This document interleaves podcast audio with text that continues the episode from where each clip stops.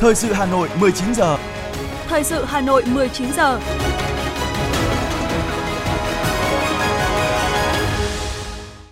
Thanh Hiền và Lê Thông kính chào quý vị các bạn. Bây giờ là chương trình thời sự của Đài Phát thanh và Truyền hình Hà Nội. Chương trình tối nay thứ hai, ngày 7 tháng 11 có những nội dung chính sau đây.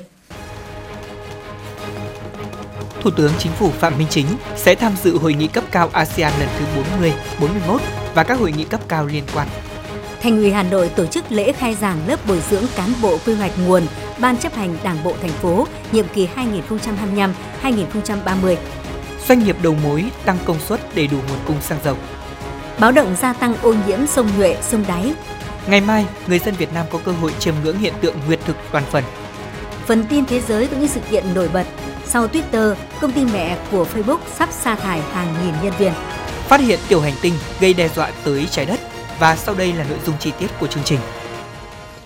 Kính thưa quý vị và các bạn, nhận lời mời của Thủ tướng Campuchia Samdech Techo Hun Sen, Thủ tướng Chính phủ Phạm Minh Chính sẽ dẫn đầu đoàn đại biểu Việt Nam tham dự hội nghị cấp cao ASEAN lần thứ 40 và 41 và các hội nghị cấp cao có liên quan. Chuyến công tác này có ý nghĩa đặc biệt quan trọng. Đây là chuyến thăm chính thức Campuchia đầu tiên của Thủ tướng Phạm Minh Chính trên cương vị là Thủ tướng, cũng là chuyến thăm đầu tiên của lãnh đạo chủ chốt Việt Nam đến Campuchia trong năm hữu nghị Việt Nam Campuchia 2022. Cùng với việc thăm chính thức Campuchia, Thủ tướng Phạm Minh Chính sẽ tham dự hội nghị cấp cao ASEAN lần thứ 40, 41 và các hội nghị cấp cao liên quan. Tại các hội nghị, Thủ tướng Chính phủ Phạm Minh Chính sẽ có bài phát biểu quan trọng, chia sẻ quan điểm, lập trường cũng như các đề xuất của Việt Nam củng cố đoàn kết, thống nhất và vai trò trung tâm của ASEAN, đẩy mạnh liên kết khu vực, thúc đẩy hợp tác trong các lĩnh vực cùng quan tâm, tăng cường quan hệ giữa ASEAN và các đối tác và trao đổi về các vấn đề quốc tế và khu vực với cách tiếp cận cân bằng, hài hòa. Thưa quý vị các bạn, nhận lời mời của Thủ tướng Vương quốc Campuchia, Chủ tịch ASEAN năm 2022 Samdech Techo Hun Sen, Thủ tướng Chính phủ Phạm Minh Chính đã thăm chính thức Vương quốc Campuchia từ ngày 8 đến ngày 9 tháng 11 năm 2022, dự hội nghị cấp cao ASEAN lần thứ 40-41 và các hội nghị cấp cao liên quan từ ngày 10 đến ngày 13 tháng 11 năm 2022. Đây là chuyến thăm chính thức Campuchia đầu tiên của Thủ tướng Phạm Minh Chính trên cương vị Thủ tướng, cũng là chuyến thăm đầu tiên của lãnh đạo chủ chốt Việt Nam đến Campuchia trong năm hữu nghị Việt Nam Campuchia. Nhân dịp này, Thứ trưởng Bộ Ngoại giao Nguyễn Minh Vũ đã trả lời phỏng vấn về ý nghĩa của chuyến thăm cũng như tầm quan trọng của các hội nghị. Mời quý thính giả cùng nghe.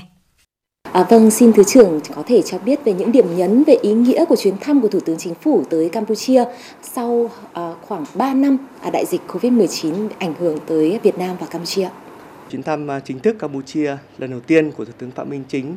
diễn ra vào năm hữu nghị à, Việt Nam Campuchia kỷ niệm 55 năm ngày thiết lập quan hệ ngoại giao giữa hai nước. Đây là dịp rất là quan trọng để à, lãnh đạo hai nước sẽ điểm lại những cái tổng thể quan hệ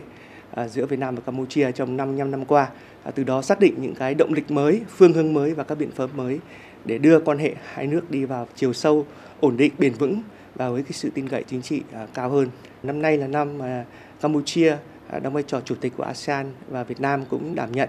nhiều cái trọng trách đa phương rất là quan trọng. Thì đây cũng là dịp rất là quan trọng để hai thủ tướng chia sẻ và trao đổi về quan điểm lập trường trong các vấn đề khu vực và quốc tế cùng quan tâm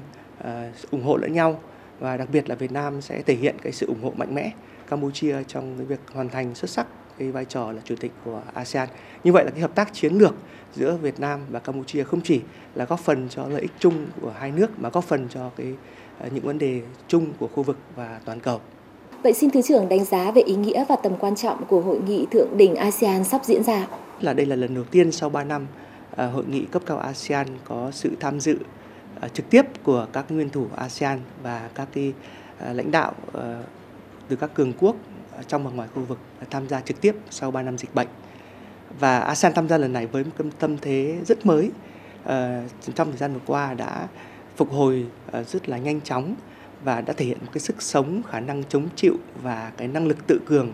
hết sức ấn tượng của ASEAN. Và năm nay ở hội nghị cấp cao ASEAN với cái chủ đề là ASEAN Ờ, hành động để đối phó với cách thách thức ờ, sẽ là những cái sự kiện rất là quan trọng. Và với những cái nội dung và những cái ờ, nội dung thảo luận cũng như là những cái trọng tâm trao đổi của các nhà lãnh đạo ASEAN tập trung tìm ra các cái giải pháp để phục hồi nền kinh tế để giải quyết những cái điểm nóng về an ninh cũng như là việc nâng cấp và quan hệ của ASEAN với các cái đối tác quan trọng hàng đầu ví dụ như là với Trung Quốc, với Mỹ, với Ấn Độ thì tôi tin rằng à, với hội nghị ASEAN như vậy với những trọng tâm ưu tiên như vậy và hàng trăm các cái cuộc à, tiếp xúc à, song phương giữa các nhà lãnh đạo ASEAN và với nhau cũng như là giữa các nhà lãnh đạo ASEAN với các cái đối tác của ASEAN bên ngoài sẽ có phần rất là quan trọng và thể hiện cái vai trò của ASEAN trong việc góp phần vào cái hòa bình ổn định và thịnh vượng cho khu vực và trên thế giới. Vâng, một lần nữa xin cảm ơn Thứ trưởng đã trả lời phỏng vấn.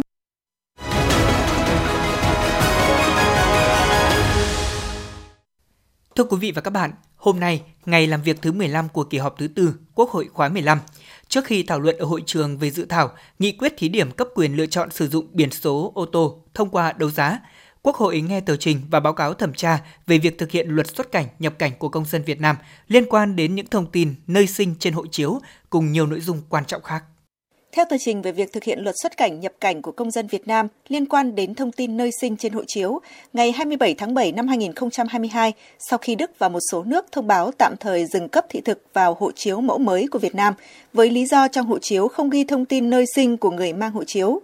Để tháo gỡ khó khăn này, chính phủ đã chỉ đạo Bộ Công an và các cơ quan đại diện Việt Nam ở nước ngoài thực hiện in bị chú bổ sung thông tin về nơi sinh vào hộ chiếu mẫu mới cho công dân – Phía nước ngoài chấp nhận việc in bổ sung thông tin vào hộ chiếu cho công dân. Tuy nhiên, các nước cho biết việc chấp nhận này chỉ là tạm thời, đề nghị ta sớm bổ sung thông tin nơi sinh vào trang thân nhân. Đặc biệt, phía séc thông báo chỉ chấp nhận hộ chiếu Việt Nam có in bị chú thông tin nơi sinh đến hết năm 2022.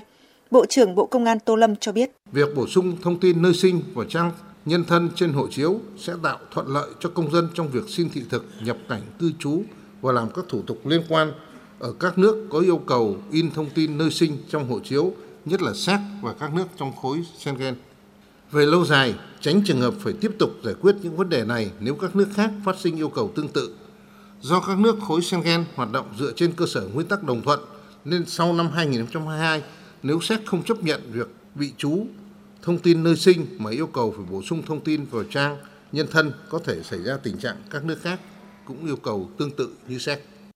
Thảo luận tại hội trường về nghị quyết thí điểm cấp quyền lựa chọn sử dụng biển số ô tô thông qua đấu giá, đa số các đại biểu đồng tình đánh giá cao dự thảo và nhấn mạnh về sự cần thiết ban hành nghị quyết này.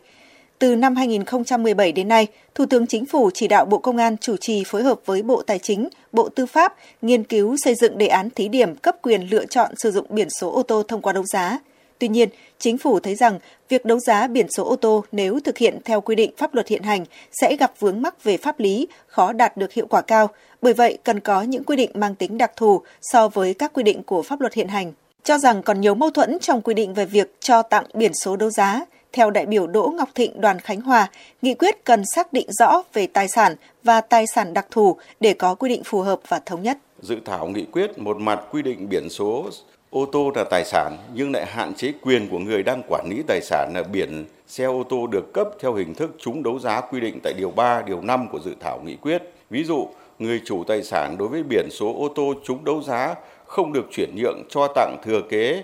biển số trúng đấu giá trừ trường hợp chuyển nhượng cho tặng thừa kế biển số trúng đấu giá theo xe. Tôi cho rằng quy định như vậy là mâu thuẫn. Nếu đã coi biển số ô tô là tài sản dù là tài sản đặc thù đi chăng nữa thì vẫn là tài sản và phải tuân theo những quy định của Bộ luật dân sự về tài sản, quyền tài sản, quyền sở hữu tài sản để những quy định trong hệ thống pháp luật được thống nhất.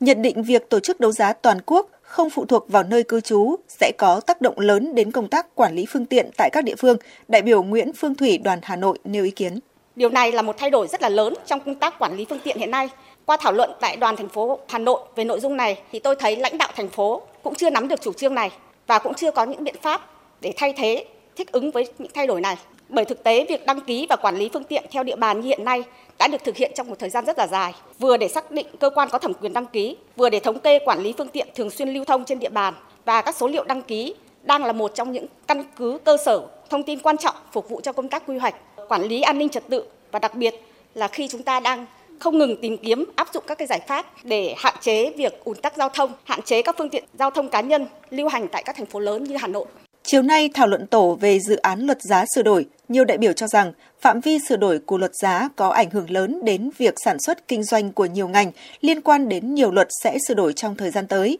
Vì vậy, cần nghiên cứu giả soát kỹ để đảm bảo tính thống nhất đồng bộ trong hệ thống pháp luật. Đóng góp với dự thảo, đại biểu Trần Thị Nhị Hà, đoàn Hà Nội nêu ý kiến. Trong khi mà dịch bệnh COVID-19 bùng phát, có những thời điểm giá một số loại hàng hóa, trang thiết bị, vật tư tiêu hao như kit xét nghiệm, sinh phẩm xét nghiệm, khẩu trang, thậm chí các trang thiết bị y tế đều tăng rất nhanh. Chỉ trong khoảng 2 đến 3 tuần thì giá cả có thể tăng 5 đến 7 lần.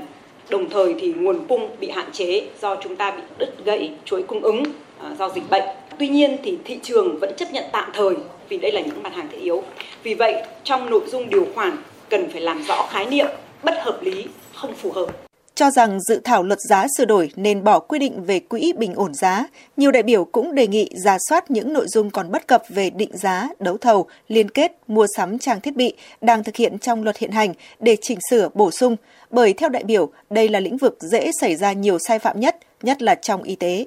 Cũng trong chiều nay, Quốc hội tiến hành thảo luận tổ về dự án luật đấu thầu sửa đổi. Thời sự Hà Nội, nhanh, chính xác, tương tác cao. Thời sự Hà Nội, nhanh, chính xác, tương tác cao.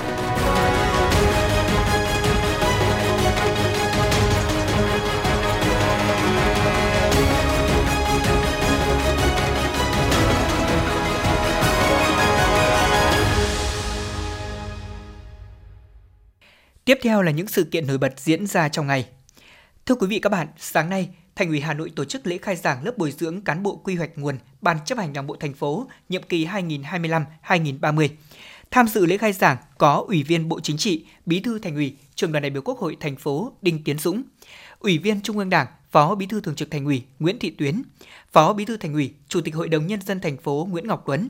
Phó Bí thư Thành ủy Nguyễn Văn Phong, các ủy viên Ban Thường vụ Thành ủy.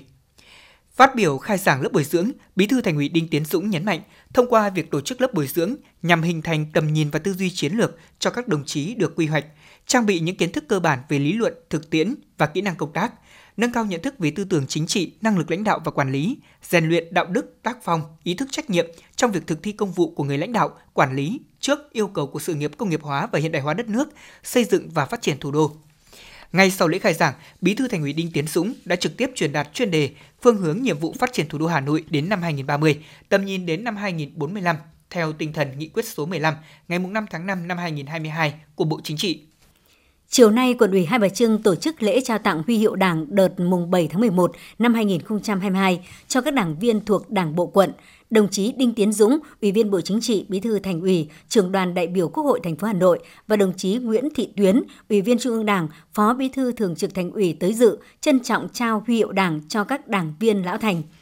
Đợt này, Đảng bộ quận Hai Bà Trưng có 299 đảng viên được nhận huy hiệu Đảng, trong đó có 16 đồng chí nhận huy hiệu 75 năm tuổi Đảng, một đồng chí được truy tặng huy hiệu 75 năm tuổi Đảng, hai đồng chí nhận huy hiệu 70 năm tuổi Đảng, bốn đồng chí 65 năm tuổi Đảng và 33 đồng chí 60 năm tuổi Đảng. Còn lại là các đồng chí được nhận huy hiệu từ 55 năm đến 30 năm tuổi Đảng. Phát biểu tại buổi lễ, Bí thư Thành ủy Đinh Tiến Dũng nhấn mạnh Đảng bộ chính quyền, quân và dân thủ đô Hà Nội luôn luôn trân trọng những đóng góp của các thế hệ cha anh đi trước đối với sự nghiệp cách mạng của Đảng và dân tộc. Đồng thời đề nghị các đảng viên nhận huy hiệu Đảng giữ vững phẩm chất, tiếp tục cống hiến, luôn dõi theo, đồng hành, ủng hộ cho sự phát triển đi lên của thủ đô và đất nước. Đồng chí chúc các đảng viên được nhận huy hiệu Đảng, đặc biệt là các đảng viên lão thành dồi dào sức khỏe, trường thọ và có thật nhiều niềm vui, hạnh phúc trong cuộc sống chúc Đảng bộ quận Hai Bà Trưng thực hiện thắng lợi các mục tiêu, chỉ tiêu, nhiệm vụ năm 2022 và nhiệm kỳ 2020-2025. Nhân dịp này, quận ủy Long Biên trang trọng tổ chức lễ trao huy hiệu Đảng cho các đảng viên thuộc Đảng bộ quận đợt ngày 7 tháng 11 năm 2022. Ủy viên Trung ương Đảng, Phó Bí thư Thành ủy, Chủ tịch Ủy ban dân thành phố Trần Sĩ Thanh dự và trao huy hiệu Đảng, tặng hoa chúc mừng các đảng viên vinh dự nhận huy hiệu 75 năm, 70 năm tuổi Đảng trao huy hiệu Đảng, tặng hoa chúc mừng các đảng viên của Đảng bộ quận Long Biên vinh dự được nhận huy hiệu cao quý của Đảng trong đợt này. Chủ tịch Ủy ban dân thành phố mong muốn các đồng chí tiếp tục phát huy tinh thần tiên phong, gương mẫu, tích cực trong xây dựng Đảng và chính quyền. đồng thời chia sẻ những khó khăn trong kinh nghiệm về công tác lãnh đạo, điều hành, góp phần xây dựng Đảng bộ trong sạch vững mạnh, tiếp tục có những đóng góp ý kiến và chung tay cùng với Đảng bộ thành phố Hà Nội xây dựng thủ đô ngày càng phát triển. Sáng nay, Phó Bí thư Thành ủy, Chủ tịch Hội đồng nhân dân thành phố Hà Nội Nguyễn Ngọc Tuấn đã trao huy hiệu 75 năm tuổi Đảng đợt mùng 7 tháng 11 tặng các đảng viên lão thành quận Ba Đình. Dịp này, quận Ba Đình có 4 đảng viên lão thành gồm các đồng chí Trần Quang Minh, tức Trần Văn An, phường Cống Vị, Đoàn Trí Toại, Đảng bộ phường Cống Vị, Hoàng Thanh, tức Hoàng Văn Ngọc, Đảng bộ phường Thành Công, Nguyễn Văn Bối, Đảng bộ phường Ngọc Hà được nhận huy hiệu 75 năm tuổi Đảng. Thay mặt Thường trực Thành ủy Hà Nội, sau khi trao huy hiệu Đảng cho các đảng viên, phát biểu chúc mừng, Phó Bí thư Thành ủy Nguyễn Ngọc Tuấn trân trọng đề nghị các đồng chí đảng viên thời gian tới luôn giữ gìn sức khỏe, tiếp tục phát huy phẩm chất đạo đức cách mạng, tinh thần tiên phong gương mẫu và bề dày kinh nghiệm của mình để góp sức tham gia xây dựng Đảng, xây dựng chính quyền, đấu tranh với những tư tưởng sai trái và các luận điệu âm mưu diễn biến hòa bình của các thế lực thù địch, tiếp tục làm nhân chứng lịch sử để giáo dục truyền thống cho thế hệ trẻ, tấm gương sáng cho các lớp con cháu noi theo. Cùng ngày, Phó Bí thư Thành ủy, Chủ tịch Hội đồng nhân dân thành phố Nguyễn Ngọc Tuấn đã trao huy hiệu 80 năm tuổi Đảng tặng đảng viên lão thành Lê Đức Vân, tức là Nguyễn Hữu Phúc, sinh hoạt tại Đảng bộ phường Quán Thánh, quận Ba Đình. Phát biểu tại buổi lễ, Phó Bí thư Thành ủy, Chủ tịch Hội đồng nhân dân thành phố Nguyễn Ngọc Tuấn cho biết, quá trình phấn đấu và rèn luyện của đồng chí Lê Đức Vân đã được Đảng và Nhà nước tặng thưởng nhiều danh hiệu cao quý, huân chương độc lập hạng 3, huân chương kháng chiến chống Mỹ hạng nhất. Tấm huy hiệu 80 năm tuổi Đảng trao cho đồng chí là sự ghi nhận đối với những thành tích và công lao cống hiến trong suốt quá trình hoạt động cách mạng của đồng chí Lê Đức Vân. Cũng trong sáng nay, quận ủy Hoàn Kiếm tổ chức lễ trao huy hiệu Đảng tặng các đảng viên. Ủy viên Ban Thường vụ Thành ủy, Chủ tịch Ủy ban Mặt trận Tổ quốc Việt Nam thành phố Nguyễn Lan Hương dự buổi lễ. Trong đợt mùng 7 tháng 11 năm 2022, Đảng bộ quận Hoàn Kiếm có 155 đảng viên được nhận huy hiệu Đảng các loại, trong đó có 16 đảng viên được tặng huy hiệu 75 năm tuổi Đảng. Chủ tịch Ủy ban Mặt trận Tổ quốc Việt Nam thành phố đề nghị các cấp ủy đảng của quận Hoàn Kiếm tiếp tục quan tâm chăm lo, thường xuyên thăm hỏi các đảng viên lão thành, lắng nghe, chia sẻ, tranh thủ những ý kiến tâm huyết, kinh nghiệm đóng góp của các đảng viên, phát huy sức mạnh khối đại đoàn kết toàn dân tộc, phấn đấu xây dựng quận Hoàn Kiếm ngày càng giàu đẹp, hiện đại, thanh lịch, văn minh, trở thành trung tâm văn hóa kinh tế của thủ đô. Tiếp theo là những tin tức đáng chú ý khác. Cấp ủy chính quyền địa phương cần tiếp tục phát huy tinh thần đoàn kết và cùng tháo gỡ những khó khăn, tập trung hoàn thành kế hoạch năm 2022, đảm bảo tốt công tác giải phóng mặt bằng đường vành đai 4. Đó là ý kiến chỉ đạo của Ủy viên Trung ương Đảng, Phó Bí thư Thành ủy, Chủ tịch Ủy ban dân thành phố Trần Sĩ Thành trong buổi chiều ngày hôm nay tại buổi làm việc với lãnh đạo huyện Thanh Hoai về tình hình phát triển kinh tế xã hội, an ninh quốc phòng 10 tháng và nhiệm vụ trọng tâm 2 tháng cuối năm 2022. Trước 11 đề xuất của huyện, Chủ tịch thành phố trực tiếp giao đại diện các sở ngành trao đổi từng nội dung cụ thể đối với dự án đường vành đai 4 vùng thủ đô. Yêu cầu Ban Thường vụ huyện Thanh Hoài phải coi đây là một trong những nhiệm vụ trọng tâm và giao chỉ tiêu cho từng cấp ủy, chính quyền, cá nhân và hoàn thành nội dung cam kết thi đua cụ thể. Nhấn mạnh về tình trạng kiến nghị kéo dài có liên quan đến dự án khu đô thị Thanh Hà Senco 5 và khu đô thị Mỹ Hưng, Chủ tịch Ủy ban dân thành phố đề nghị các sở ngành phải cùng với địa phương khẩn trương kiểm tra và triển khai xử lý dứt điểm. Kiên quyết thu hồi diện tích đã quy hoạch xây dựng trường học hiện đang chậm thực hiện, giao cho huyện triển khai để có thể giảm tải việc thiếu trường học ở địa phương. Đối với đề xuất bổ sung vốn đầu tư công trong kế hoạch trung hạn giai đoạn 2021 2025 và nguồn vốn đối ứng các dự án của thành phố hỗ trợ xây dựng nông thôn mới. Người đứng đầu thành phố giao cho các sở chuyên môn phải tiến hành kiểm tra, giả soát sớm để trình các cấp xem xét và huyện Thanh Oai cũng cần phải tập trung tăng cường đẩy nhanh tiến độ đấu giá, chuyển nhượng quyền sử dụng đất để có thêm nguồn lực đầu tư, đảm bảo cân đối ngân sách. Đồng thời lưu ý các địa phương các ngành cần phải làm tốt công tác quy hoạch, xây dựng phương án đầu tư dài hơi, đảm bảo tính khả thi để khi có điều kiện triển khai ngay. Tập trung phát triển lĩnh vực dịch vụ, trong xây dựng nông thôn mới, cấp ủy chính quyền địa phương cần phối hợp với các ngành chuyên môn tập trung chuyển đổi cơ cấu phát triển nông nghiệp, xây dựng các mô hình sản xuất gắn với việc áp dụng công nghệ, nâng cao hiệu quả sử dụng đất để người nông dân gắn bó lâu dài với sản xuất. Sáng nay, Quận ủy Đống Đa tổng kết 10 năm thực hiện nghị quyết Trung ương 8 khóa 11 về chiến lược bảo vệ Tổ quốc trong tình hình mới. Đồng chí Lê Hồng Sơn, Phó Chủ tịch Thường trực Ủy ban dân thành phố Hà Nội dự và chỉ đạo – đánh giá cao tinh thần quán triệt, nghiêm túc thực hiện triển khai nghị quyết của địa phương, đồng thời nhận định trong những năm tới, tình hình thế giới và khu vực được dự báo tiếp tục diễn biến nhanh phức tạp khó lường. Phó Chủ tịch Thường trực thành phố Lê Hồng Sơn đề nghị quận Đống Đa cần quán triệt, bám sát các chủ trương định hướng của Đảng, Nhà nước, Quân ủy Trung ương, Đảng ủy Công an Trung ương, Thành ủy từ đó xác định phương hướng, nội dung cùng các giải pháp tổ chức thực hiện trong những năm tiếp theo, bảo đảm sát, đúng tình hình, mang tính lý luận, thực tiễn và tính khả thi cao, đáp ứng yêu cầu nhiệm vụ xây dựng và bảo vệ Tổ quốc trong tình hình mới. Trong đó cần tập trung vào 6 nhiệm vụ và giải pháp trong từng nội dung và giải pháp đó cần kết hợp làm rõ việc quán triệt, vận dụng mục tiêu, quan điểm, phương châm chỉ đạo, đồng thời đi sâu vào các vấn đề trọng tâm trọng điểm, các nội dung có sự phát triển mới, các vấn đề nội cộm được xã hội quan tâm. Nhân dịp này, Quận ủy Đống Đa đã khen thưởng các tập thể có thành tích xuất sắc trong 10 năm thực hiện nghị quyết Trung ương 8 khóa 11. Thưa quý vị và các bạn, với quyết tâm vươn lên cải thiện vị trí trong bảng xếp hạng cải cách hành chính năm 2022 của thành phố Hà Nội, các địa phương trên địa bàn huyện Ba Vì đang nỗ lực triển khai nhiều giải pháp tích cực. Có mặt tại bộ phận tiếp nhận và trả kết quả một cửa tại xã Vật Lại huyện Ba Vì trong giờ tiếp công dân, theo ghi nhận của phóng viên, cán bộ một cửa luôn nhiệt tình tận tâm hướng dẫn người dân hoàn thiện các thủ tục hành chính. Bà Nguyễn Thị Liên, công chức văn phòng thống kê xã Vật Lại huyện Ba Vì cho biết. Trong năm 2022 này, đến thời điểm hiện tại là đã ban hành 40 văn bản chỉ đạo về công tác cải cách hành chính và thông qua các cái hội nghị ờ, uh, nồng ghép và để tuyên truyền người dân là cái thực hiện mức độ 3, dịch vụ công mức độ 3 để à, tạo ra cái nâng chỉ chỉ số à, thực hiện dịch vụ công mức độ 3 lên của người dân. Và cũng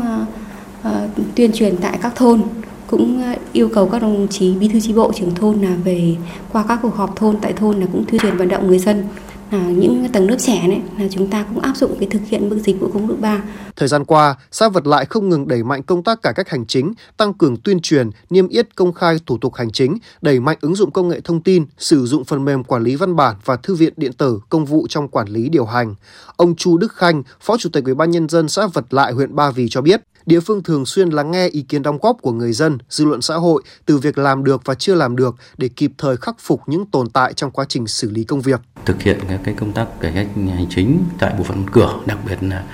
thực hiện các cái à, công văn chỉ đạo từ thành phố đến huyện thì ủy ban xã và đặt chỗ một cửa để chỉ đạo tức là cán bộ à, văn phòng và tư pháp cán bộ à, chuyên môn tiếp nhận hồ sơ tại bộ phận một cửa và trả đúng theo lịch không có hồ sơ nào quá hạn hoặc là những các cái hồ sơ mà giải quyết tồn động thường xuyên là giải quyết trong ngày không chỉ xã Vật Lại, nhiều địa phương trong huyện Ba Vì đã nỗ lực quyết tâm cải cách hành chính, tạo thuận lợi cho người dân tổ chức đến giải quyết công việc. Ông Nguyễn Đại Hải, Chủ tịch Ủy ban nhân dân thị trấn Tây Đằng, huyện Ba Vì cho biết, từ đầu năm đến nay, bộ phận một cửa Ủy ban nhân dân thị trấn đã tiếp nhận trên 1.700 hồ sơ, trong đó hồ sơ giải quyết đúng hạn và trước hạn đạt tỷ lệ 100%. Số hồ sơ sử dụng dịch vụ công trực tuyến mức độ 3 đạt 55,39%. Hiện Ủy ban nhân dân thị trấn Tây Đằng đang triển khai 7 phần mềm dùng chung cho bộ phận một cửa, phần mềm giao dịch điện tử. Qua đó, cán bộ công chức thực hiện nhiệm vụ theo sự chỉ đạo hệ thống nhanh chóng, kịp thời.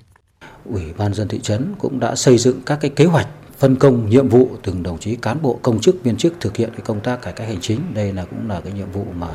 xác định là là để mà phục vụ cho người dân à, và doanh nghiệp. Những để tốt nhất trong cái, các cái hoạt động À, trên địa bàn làm mục đích để phát triển kinh tế xã hội cũng như đảm bảo an ninh trật, trật tự. Cái, cái đối với địa phương cũng tránh cái việc mà cũng gây phiền hà sách nhiễu cho người dân. Thì cái việc đó thì chúng tôi thường xuyên là cũng quán triệt đến cán bộ công chức trực tại cái bộ phận một cửa. Xác định cải cách hành chính là một trong những nhiệm vụ quan trọng để nâng cao hiệu quả công việc, tạo bước đột phá trong việc thực hiện các nhiệm vụ phát triển kinh tế xã hội của địa phương. Năm 2022, huyện Ba Vì đã ban hành nhiều văn bản yêu cầu các cơ quan đơn vị địa phương lồng ghép công tác cải cách hành chính trong thực hiện nhiệm vụ chính trị. Cùng với đó, thành lập các đoàn kiểm tra công tác cải cách hành chính tại 17 phòng chuyên môn, đơn vị sự nghiệp trực thuộc và 31 xã, thị trấn. Trong đó chú trọng đến các nội dung như nâng cao chỉ số hiệu quả quản trị và hành chính công cấp tỉnh PAPI, chỉ số hài lòng về sự phục vụ hành chính SIPAS, hiện đại hóa nền hành chính, Bên cạnh đó, chú trọng việc chấp hành quy định về thời gian làm việc, thời gian tiếp công dân, thái độ ứng xử với tổ chức và công dân, chế độ thông tin báo cáo nhằm phát hiện kịp thời và chấn chỉnh những tồn tại hạn chế trong quá trình triển khai thực hiện công tác cải cách hành chính. Tại bộ phận một cửa cấp huyện, xã có hòm thư góp ý, số điện thoại đường dây nóng, các phản ánh kiến nghị để các cơ quan xử lý kịp thời, đúng quy định đồng chí Nguyễn Đức Thủy, chuyên viên văn phòng nội vụ huyện Ba Vì cho biết. Công tác của hành chính của huyện cũng đã được uh, thường trực hội nghị xác định là một trong một trong năm nhiệm vụ chủ yếu và ba khâu đột phá của huyện được dưới sự tập trung lãnh đạo của thường trực huyện ủy, ủy ban huyện và các cơ ngành đã chính trong thời gian qua cũng là công hành chính từ huyện đến cơ sở đã có sự chuyển biến và đạt được những kết quả tích cực góp phần nâng cao hiệu lực hiệu quả quản lý hành chính nhà nước và tạo sự chuyển biến về tinh thần ý thức trách nhiệm và chất lượng phục vụ nhân dân của đội ngũ cán bộ công chức viên chức trên địa bàn huyện. Để tiếp tục nâng cao hiệu quả công tác cải cách hành chính và tăng bậc trong bảng xếp hạng cải cách hành chính năm 2022, thời gian tới, huyện Ba Vì chỉ đạo các cơ quan chuyên môn và Ủy ban nhân dân các xã, thị trấn thực hiện tốt công tác giả soát, kiểm tra văn bản quy phạm pháp luật theo đúng thẩm quyền, đồng thời tăng cường đào tạo, bồi dưỡng, tập huấn nghiệp vụ chuyên môn cho đội ngũ cán bộ, công chức, đổi mới quy trình, đẩy mạnh ứng dụng công nghệ thông tin trong giải quyết công việc.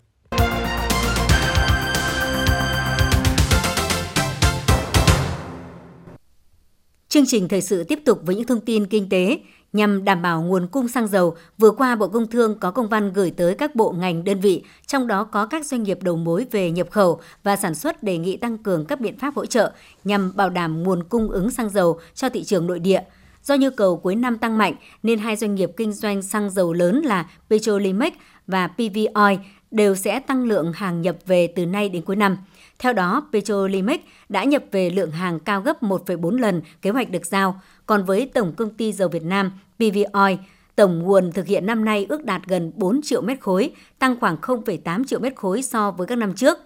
Không chỉ các doanh nghiệp nhập khẩu, Bộ Công Thương cũng đã có văn bản chỉ đạo đối với hai đơn vị đầu mối sản xuất xăng dầu là công ty trách nhiệm hữu hạn lọc hóa dầu Nghi Sơn và công ty cổ phần lọc hóa dầu Bình Sơn.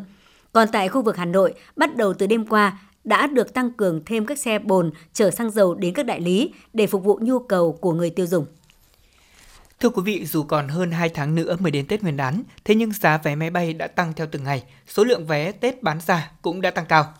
Trên các kênh bán vé online của các hãng Vietnam Airlines, Vietjet, Bamboo Airways, giá vé khứ hồi các chặng đi và đến từ thành phố Hồ Chí Minh từ ngày 20 tháng 1 năm 2023, tức là vào ngày 29 Tết đến ngày 26 tháng 1 năm 2023, mùng 5 Tết, bình quân là khoảng từ 5 đến 7 triệu đồng trên một vé khứ hồi. Các đường bay đến Vinh, Nghệ An, Thanh Hóa dịp Tết cũng bắt đầu khan hiếm vì số chuyến bay ít, nhu cầu tăng cao khiến giá vé bị đẩy lên cao. Không chỉ sốt vé trong khu vực nội địa, giá vé máy bay chặng quốc tế dành cho các dịp lễ Noel, Tết Dương lịch năm nay cũng đã tăng từ 30 đến 70% so với các năm trước dịch. Nhận thấy nhu cầu sử dụng TV trong mùa World Cup sắp tới, nhiều siêu thị điện máy đã tung ra hàng loạt ưu đãi khuyến mại các sản phẩm TV nhằm kích cầu mua sắm. Nhiều mẫu TV giảm giá lên đến 50%, thậm chí là 80% đối với TV màn hình lớn – Ngoài được giảm giá, khách mua TV thời điểm này còn được tặng phiếu mua hàng giá trị khoảng 2 triệu đồng, tặng loa Samsung trị giá lên tới 4,5 triệu đồng.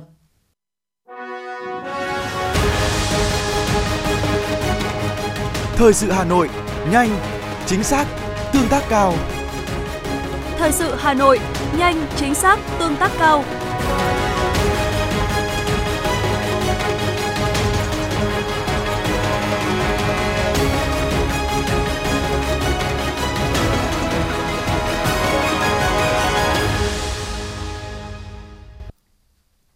Thưa quý vị các bạn, Liên hoan phim quốc tế Hà Nội lần thứ 6, ngày hội điện ảnh được chờ đợi nhất tại thủ đô sẽ diễn ra vào ngày mai, mùng 8 tháng 11. Mọi công tác chuẩn bị đã sẵn sàng và ngày hôm qua, mùng 6 tháng 11, lễ gia quân tình nguyện viên phục vụ Liên hoan phim quốc tế Hà Nội lần thứ 6 đã diễn ra tại Trung tâm Chiếu phim Quốc gia Hà Nội. Đây là những sinh viên ưu tú được tuyển chọn từ hàng trăm nghìn tình nguyện viên đến từ các trường đại học danh tiếng trên địa bàn thủ đô, phản ánh của phóng viên Như Hoa.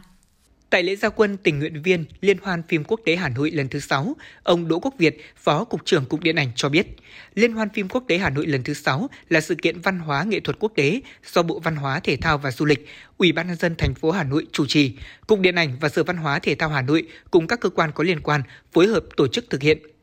100 tình nguyện viên của Liên hoan phim quốc tế Hà Nội lần thứ 6 đều là những sinh viên được tuyển chọn từ những trường đại học danh tiếng như Đại học Quốc gia Hà Nội, Học viện Ngoại giao, Học viện Báo chí và Tuyên truyền, Đại học Ngoại thương, Đại học Kinh tế Quốc dân, Đại học Hà Nội, Đại học Y Hà Nội và sử dụng thông thạo các ngoại ngữ như Anh, Pháp, Trung, Nhật, Hàn Quốc, Tây Ban Nha, Nga. Đồng thời cũng sử dụng thành thạo công nghệ thông tin. Liên hoan phim quốc tế Hà Nội là cơ hội để các bạn sinh viên có điều kiện nâng cao kiến thức, sự hiểu biết về loại hình nghệ thuật thứ bảy thông qua những hoạt động tiếp xúc, giao lưu với các nghệ sĩ điện ảnh quốc tế, đồng thời hỗ trợ ban tổ chức thực hiện nhiệm vụ góp phần vào thành công của liên hoan phim. Ông Đỗ Quốc Việt, Phó Cục trưởng Cục Điện ảnh cho biết. Các bạn tham gia vào các cái nội dung à, giúp cho ban tổ chức liên hoan phim thực hiện các nhiệm vụ của mình trong cái liên hoan phim quốc tế lần thứ 6 tại Hà Nội. Ờ, các cái nội dung chính gồm có là hỗ trợ cho tiểu ban lễ tân khách mời đưa đón khách. Và thứ hai nữa là ở tiểu ban chiếu phim thì có những nhiệm vụ như là ờ, hỗ trợ cho cái công tác phụ đề rồi chiếu phim ờ, và các hoạt động khác bên lề của liên hoan phim như là gala dinner rồi là các hoạt động của hội thảo hội khai mạc hội thảo các chương trình có liên quan đến liên hoan phim. Trải qua vòng phỏng vấn với các chuyên gia đối ngoại, lãnh đạo, chuyên viên nhiều kinh nghiệm của Cục Hợp tác Quốc tế, Bộ Văn hóa, Thể thao và Du lịch, Trung tâm Văn hóa Hàn Quốc tại Việt Nam, các tình nguyện viên được tập huấn và hoạt động trong các vị trí như đón tiếp đại biểu Việt Nam và quốc tế tại sân bay, hướng dẫn đại biểu trong quá trình tham gia các hoạt động tại Liên hoan phim, trực khách sạn và lễ tân – Tham gia vào nhiều hoạt động của Liên hoan phim, các tình nguyện viên không chỉ giúp cho ban tổ chức triển khai hiệu quả các công tác và nhiệm vụ, mà còn là cầu nối giữa ban tổ chức với các đại biểu của Liên hoan phim quốc tế Hà Nội lần thứ 6. Các em tình nguyện viên chia sẻ. Em tên là Vũ Thị Ngọc Huyền, em đến từ trường Đại học Hà Nội. À, em rất hào hứng khi uh, tham gia vào uh, Liên hoan phim quốc tế Hà Nội lần thứ 6 lần này. À, bởi vì Liên hoan phim quốc tế lần này vừa có thể em vừa có thể hiểu sâu hơn về điện ảnh của nước nhà cũng như là tìm hiểu về uh, điện ảnh của uh, các nước trên thế giới. Uh, đồng thời qua đây thì em có thể giao lưu được với rất nhiều những các bạn sinh viên của các trường đại học khác nhau ở trên uh, uh, toàn thành phố Hà Nội này. Uh, hơn thế nữa thì em là một sinh viên ngoại ngữ nên thông qua đây thì em có thể nâng cao cũng như là mở rộng mối quan hệ của mình. Em thấy việc tình nguyện này rất là có ý nghĩa nên là em đã à, đăng ký tham gia và rất là may mắn là đã được tuyển ạ. Em tên là Ngọc Anh, em đến từ trường Đại học Ngoại thương. À, khi mà có kết quả được ờ, trúng tuyển trở thành tình nguyện viên của Liên hoan phim quốc tế Hà Nội lần thứ 6 thì em thực sự là cảm thấy rất là vui và hạnh phúc và cảm thấy rất là vinh dự tự hào. Tuy nhiên thì bên cạnh đó thì em cũng có một chút ờ, sự lo lắng bởi vì em biết đây là một sự kiện rất là lớn mang tính chuyên nghiệp và đòi hỏi uh, sự tập trung cao độ cũng như là các cái yêu cầu rất là khắt khe và mà mặt khác đây cũng là một cái sự kiện đại diện cho hình ảnh của Việt Nam nữa cho nên là khi mà trở thành tình nguyện viên thì uh, mặc dù uh, cũng lo lắng nhưng mà em tin được rằng em cũng như là tất cả các bạn tình nguyện viên khác thì sẽ cố gắng hoàn thành tốt vai trò nhiệm vụ được giao cũng như là sẽ cố gắng mang đến hình ảnh uh, một đất nước Việt Nam uh, thật là tốt đẹp trong uh, mắt của các uh, khách quốc tế ạ. Liên hoan phim quốc tế Hà Nội lần thứ 6 sẽ diễn ra từ ngày 8 đến 12 tháng 11 với nhiều hoạt động điện ảnh hấp dẫn và sôi nổi, đồng thời góp phần quảng bá vẻ đẹp của thủ đô, con người Hà Nội tới đông đảo khán giả. Đây không chỉ là sự kiện văn hóa điện ảnh mà còn là hoạt động góp phần thúc đẩy phát triển du lịch và dịch vụ, quảng bá đất nước Việt Nam tươi đẹp, mến khách thông qua hình ảnh thủ đô Hà Nội có bề dày lịch sử ngàn năm văn hiến và thanh bình, được UNESCO vinh danh là thành phố sáng tạo Lễ khai mạc Liên hoan phim quốc tế Hà Nội lần thứ 6 sẽ diễn ra vào 20 giờ ngày mai, mùng 8 tháng 11 tại Cung Văn hóa Lao động hữu nghị Việt Xô, số 91 Trần Hưng Đạo, Hoàn Kiếm, Hà Nội.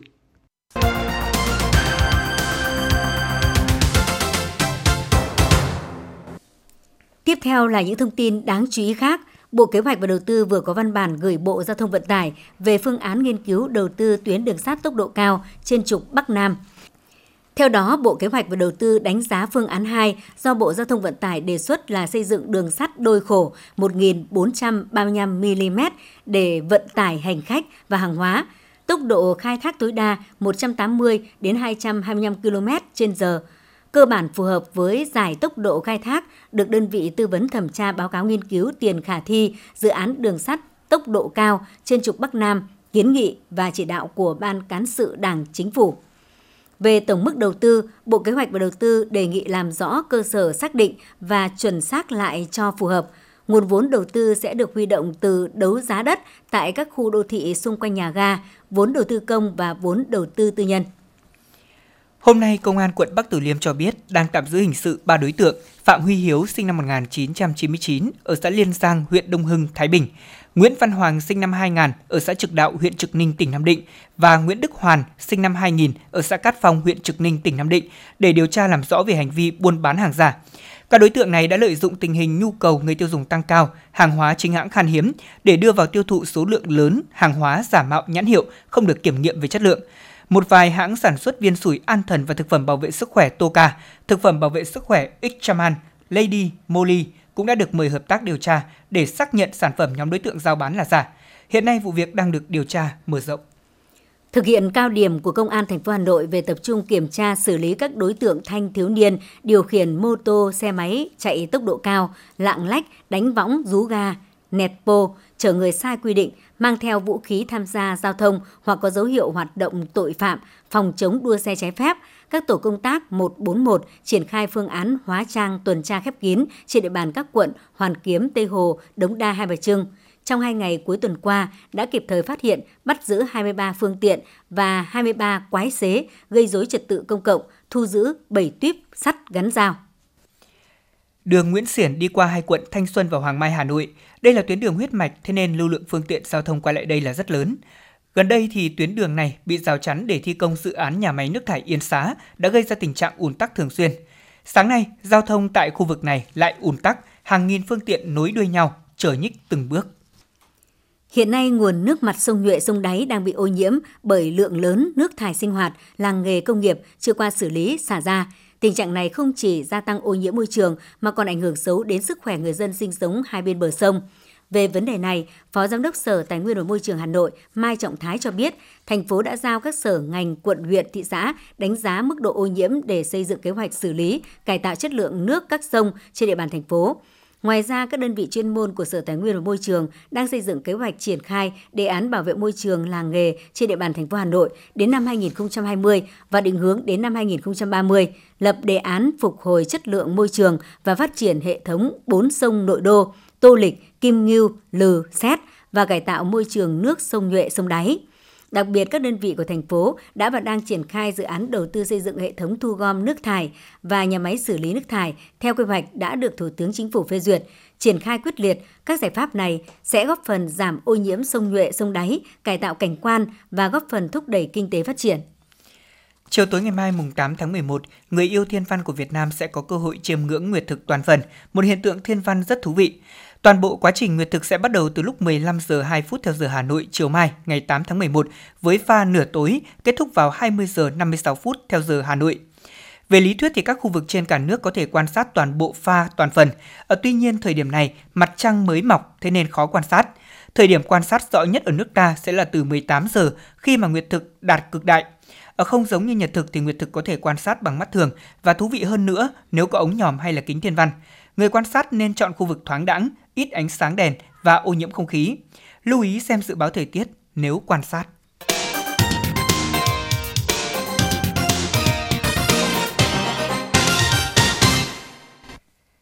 Thưa quý vị và các bạn, giải đua xe ô tô địa hình Việt Nam PV Oil Cup 2022 đã chính thức khép lại sau 3 ngày thi đấu căng thẳng. 15 năm hình thành phát triển của cuộc đua ô tô địa hình lớn nhất và lâu đời nhất của Việt Nam, PVI VOC 2022 trở thành bữa tiệc off-road hấp dẫn nhất trong năm nay, quy tụ 97 đội đua với 194 vận động viên tranh tài liên tục cùng với hơn 700 lượt thi đấu. Các đội đua đã thi đấu liên tục từ sáng đến chiều không nghỉ trưa trong suốt 3 ngày diễn ra sự kiện. Năm nay điểm nhấn tại các đường đua là tốc độ với các thử thách được kéo dài. Đây là những cải tiến phù hợp với những bài thi tiêu chuẩn quốc tế cùng nguyện vọng của các vận động viên và đông đảo khán giả. Theo công bố từ ban tổ chức, mùa giải năm nay tất cả các bài thi đều được cải tiến so với các mùa trước, đồng thời tăng thêm 3 đường đua mới. Với gần 700 bài thi đấu của 100 đội đua và 200 vận động viên đến từ hơn 40 tỉnh thành trên cả nước, đây được coi là giải đua có quy mô lớn nhất cả nước từ trước tới nay. Một trong những đường thi ghi nhận nhiều điểm gây cấn nhất là đường số 13, đầm là chết. Đây là cung đường lần đầu tiên xuất hiện tại VOC, dành cho hai hạng mở rộng và nâng cao. Trong lần đầu tiên xuất hiện tại VOC, đường đua số 13 đã làm khó nhiều tay đua giàu kinh nghiệm. Ở bài thi này, các tay đua phải di chuyển từ trên đồi xuống một bãi lầy, đường thi không căng dây, vì vậy các tay đua thỏa sức sáng tạo tìm ra đường riêng cho đội của mình. Có đến hơn chục đội đua tại hạng nâng cao phải bỏ cuộc tại đường số 13. Chị Phạm Minh Tú và anh Nguyễn Anh Cường, khán giả đến từ quận Hai Bà Trưng cho biết. Vẫn với tinh thần như các năm trước mình cảm rất là uh, rất là mạnh mẽ và quyết chiến và vận động viên nào cũng uh, mang trong mình cái uh, nhiệt huyết là phải thi đấu hết mình thắng hay thua không quan trọng nhưng quan trọng là thi đấu hết mình và dành 100% cái công lực. Sau 2 năm cái dịch Covid thì cái giải này nó rất là lớn và tôi cảm thấy là cái quy mô nó rất là đấy, vì tôi đi tham gia giải này cùng với câu lạc bộ OF nó cũng rất lâu rồi khoảng độ 15 đến 20 năm rồi cùng với cả anh em nên là càng thấy cái quy mô các anh em tổ chức càng ngày càng tốt hơn ngày xưa. mỗi năm thôi. Đi năm nay rõ ràng là khó hơn và có thể tôi cảm thấy là nó rộng hơn. Nó chạy những cái chặng những cái chặng như chặng 13 cái thì nó hoàn toàn là khó hơn và nó rộng hơn đấy. Sự chuẩn bị kỹ lưỡng của ban tổ chức, công tác triển khai ngày một chuyên nghiệp của ban điều hành, tổ trọng tài, ban thiết kế thi công đường đua cùng sự ủng hộ của gần 200 vận động viên, hàng triệu khán giả và các nhà tài trợ đã mang lại thành công vượt ngoài mong đợi trong mùa giải năm nay. Với những kỹ năng xử lý đẳng cấp, một tinh thần thép cùng bản lĩnh vững vàng, những vận động viên xuất sắc nhất của PBI VOC 2022 đã chính thức lộ diện. Vinh dự nhận giải ấn tượng của ban tổ chức, anh Nguyễn Trọng Toàn, đội núi Hồng Sông Lam bày tỏ đạt giải mà đấy thì đúng là một niềm vui cho câu lạc bộ và bản thân mình nhưng mà điều quan trọng nhất là vì đam mê Thống kê nhanh của ban tổ chức, đến hết ngày thi đấu thứ ba, hàng loạt kỷ lục của mùa giải thứ 15 VOC cũng được ghi nhận như số lượng vận động viên và lượt thi đấu lớn nhất Việt Nam, gồm 97 đội đua, 194 vận động viên tranh tài liên tục với hơn 700 lượt thi đấu. Tổng giá trị giải thưởng và hỗ trợ đội đua lớn nhất hơn 1,1 tỷ đồng. Số lượng người theo dõi lớn nhất lịch sử giải đua khoảng 30 triệu lượt với trên tất cả các nền tảng VTV Cap, AutoFun, BitVN. Quy tụ nhiều nhà vô địch nhất, 28 nhà vô địch với 30 danh hiệu vô địch qua các kỳ VOC trước đây. Anh Phan Đức, đội Ruby Racing Team cho biết. Năm nay thì vì là cái năm kỷ niệm 15 năm ờ, ờ, cái giải Việt Nam world Cup cho nên là cái quy mô cũng như là cái chất lượng nó cao hơn hẳn những cái năm khác và được đầu tư bài bản hơn rất nhiều, chuyên nghiệp hơn rất nhiều. Cũng mong muốn là giải đua càng ngày càng phát triển để những người chơi off-road nói riêng và anh cái phong trào motorsport ở Việt Nam nói chung ấy, nó có thể bắt kịp các cái phong trào của các nước xung quanh để khi mình có điều kiện mình đi thi đấu ở các nước thì nó sẽ tốt hơn, nó sẽ có đạt được cái kết quả cao hơn. Theo ông Nguyễn Đại Hoàng, trưởng ban tổ chức đua xe địa hình Việt Nam PBOI VOC 2022, thành công của sự kiện còn đến từ sự đổi mới trong cách điều hành giải. Năm nay thì nó có một cái bước tiến cao hơn của cái phần mềm là à,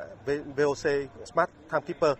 À, tức là chúng tôi chuyển nó lên trên à, các cái ứng dụng trên thiết bị di động. À, cho nên là như năm nay là không cần phải dùng đến điện lưới để có thể chạy được những cái hệ thống đó và các vận các à,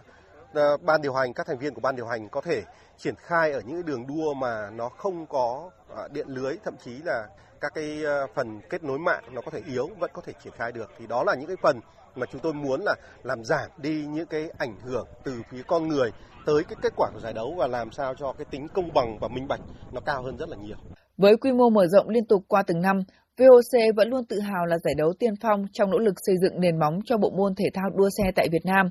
Trong suốt 15 năm, VOC đã đóng góp cho phong trào hàng trăm vận động viên tài năng. Bên cạnh đó là một đội ngũ hàng trăm thành viên tham gia tổ chức, điều hành, giờ đây có thể tham gia vào bất cứ giải đua xe nào trong nước. Hơn thế, giải đã thực sự mang đến một cộng đồng lành mạnh nhằm trao đổi và giúp nâng cao hiểu biết kỹ thuật lái xe an toàn, qua đó tiếp tục khẳng định vị thế của giải đua xe ô tô địa hình lớn và lâu đời nhất Việt Nam.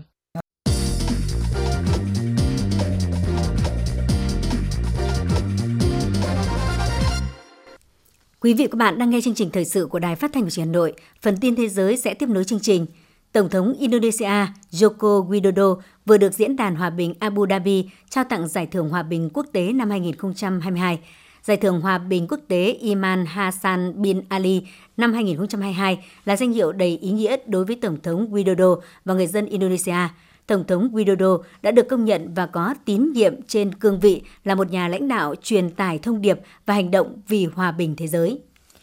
Người dân thủ đô Kiev nhận được thông báo sẵn sàng đối diện với điều tồi tệ nhất trong mùa đông này nếu như phía Nga tiếp tục mở các cuộc tấn công nhằm vào hạ tầng năng lượng của Ukraine. Phát biểu trước truyền thông, thị trưởng Kiev, ông Vitaly Klitschko cho biết chính quyền thành phố này vẫn đang nỗ lực hết mức để tránh tình cảnh mất điện, thiếu nước, thiếu khí đốt, sưởi ấm trong mùa đông giá lạnh. Thế nhưng ông cũng thừa nhận trong tương lai của đất nước và người dân Ukraine sẽ phụ thuộc vào những thách thức, biện pháp ứng phó với các điều kiện cũng như hoàn cảnh khác nhau. Apple cho biết đơn hàng đặt mua những mẫu iPhone đời mới nhất có thể sẽ bị trễ. Nguyên nhân là do đứt gãy sản xuất ở các cơ sở, nhà cung cấp chính của Apple đặt tại Trung Quốc vốn đang nằm trong khu vực bị áp quy định hạn chế, giãn cách phòng chống COVID-19.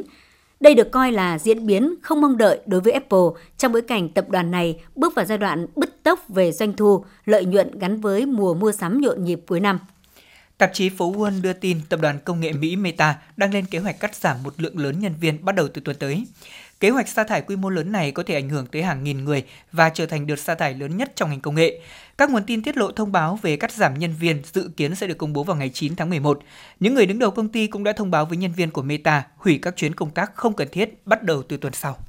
Báo cáo mới của Liên Hợp Quốc chỉ ra rằng 8 năm vừa qua là 8 năm nóng nhất trong lịch sử. Điều này cho thấy thế giới đang chìm sâu vào một cuộc khủng hoảng khí hậu. Một tổ chức thiên văn học quốc tế được chính phủ Mỹ tài trợ đã thông báo phát hiện một tiểu hành tinh khổng lồ có quỹ đạo đi qua quỹ đạo của trái đất. Tác giả chính của nghiên cứu trên, nhà thiên văn học Scott Peras thuộc Viện Khoa học Cambridge cho biết, việc 2022 AP7 đi qua quỹ đạo của trái đất đã khiến nó trở thành một trong những tiểu hành tinh có nguy cơ tiềm tàng. Tuy nhiên, chưa phát hiện quỹ đạo khiến tiểu hành tinh này va chạm với trái đất ở thời điểm hiện tại hoặc trong tương lai gần.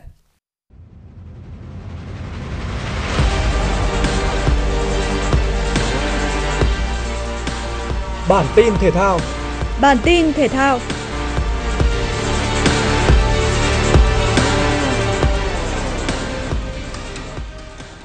Tại Đại hội Liên đoàn bóng đá Việt Nam khóa 9, nhiệm kỳ 2022-2026, Ban chấp hành VFF đã bầu ra được những vị trí lãnh đạo mới.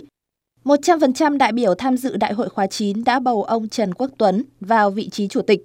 Trước đó, ông Tuấn được bầu làm phó chủ tịch phụ trách chuyên môn tại Đại hội VFF khóa 8 năm 2018. Từ đầu năm 2022, ông làm quyền chủ tịch. Ông Tuấn hiện cũng là trưởng ban thi đấu Liên đoàn bóng đá châu Á AFC. Đây cũng là nhiệm kỳ thứ ba ông được bầu vào thường vụ AFC nhiệm kỳ 2019-2023. Bên cạnh đó, ông Trần Anh Tú, chủ tịch công ty cổ phần bóng đá chuyên nghiệp Việt Nam cũng trúng cử chức danh phó chủ tịch phụ trách chuyên môn với 100% biểu quyết đồng ý. Trận đấu giữa Tottenham Hotspur và Liverpool tại vòng 15 ngoại hạng Anh mới chỉ trôi qua được 11 phút. Mohamed Salah đã lập công để đưa các cầu thủ đội khách vượt lên dẫn trước. Đến phút 40, tiền đạo người Ai Cập đã tận dụng rất nhanh sai lầm của hậu vệ đối phương để lập công nhân đôi cách biệt cho Liverpool. Những gì đội bóng của huấn viên Conte làm được chỉ là bàn rút ngắn tỷ số của Harry Kane ở phút 70, qua đó chấp nhận thất bại 1-2 chung cuộc trên sân nhà.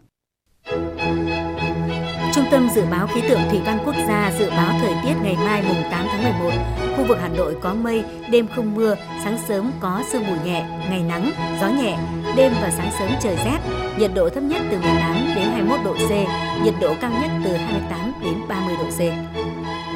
Quý vị và các bạn vừa nghe chương trình thời sự của Đài Phát thanh và Truyền hình Hà Nội, chỉ đạo nội dung Nguyễn Kim Khiêm, chỉ đạo sản xuất Nguyễn Tiến Dũng, tổ chức sản xuất Xuân Luyến. Chương trình do biên tập viên Thủy Trì, các phát thanh viên Thanh Hiền, Lê Thông cùng kỹ thuật viên Bích hòa thực hiện. Kính chào tạm biệt và hẹn gặp lại.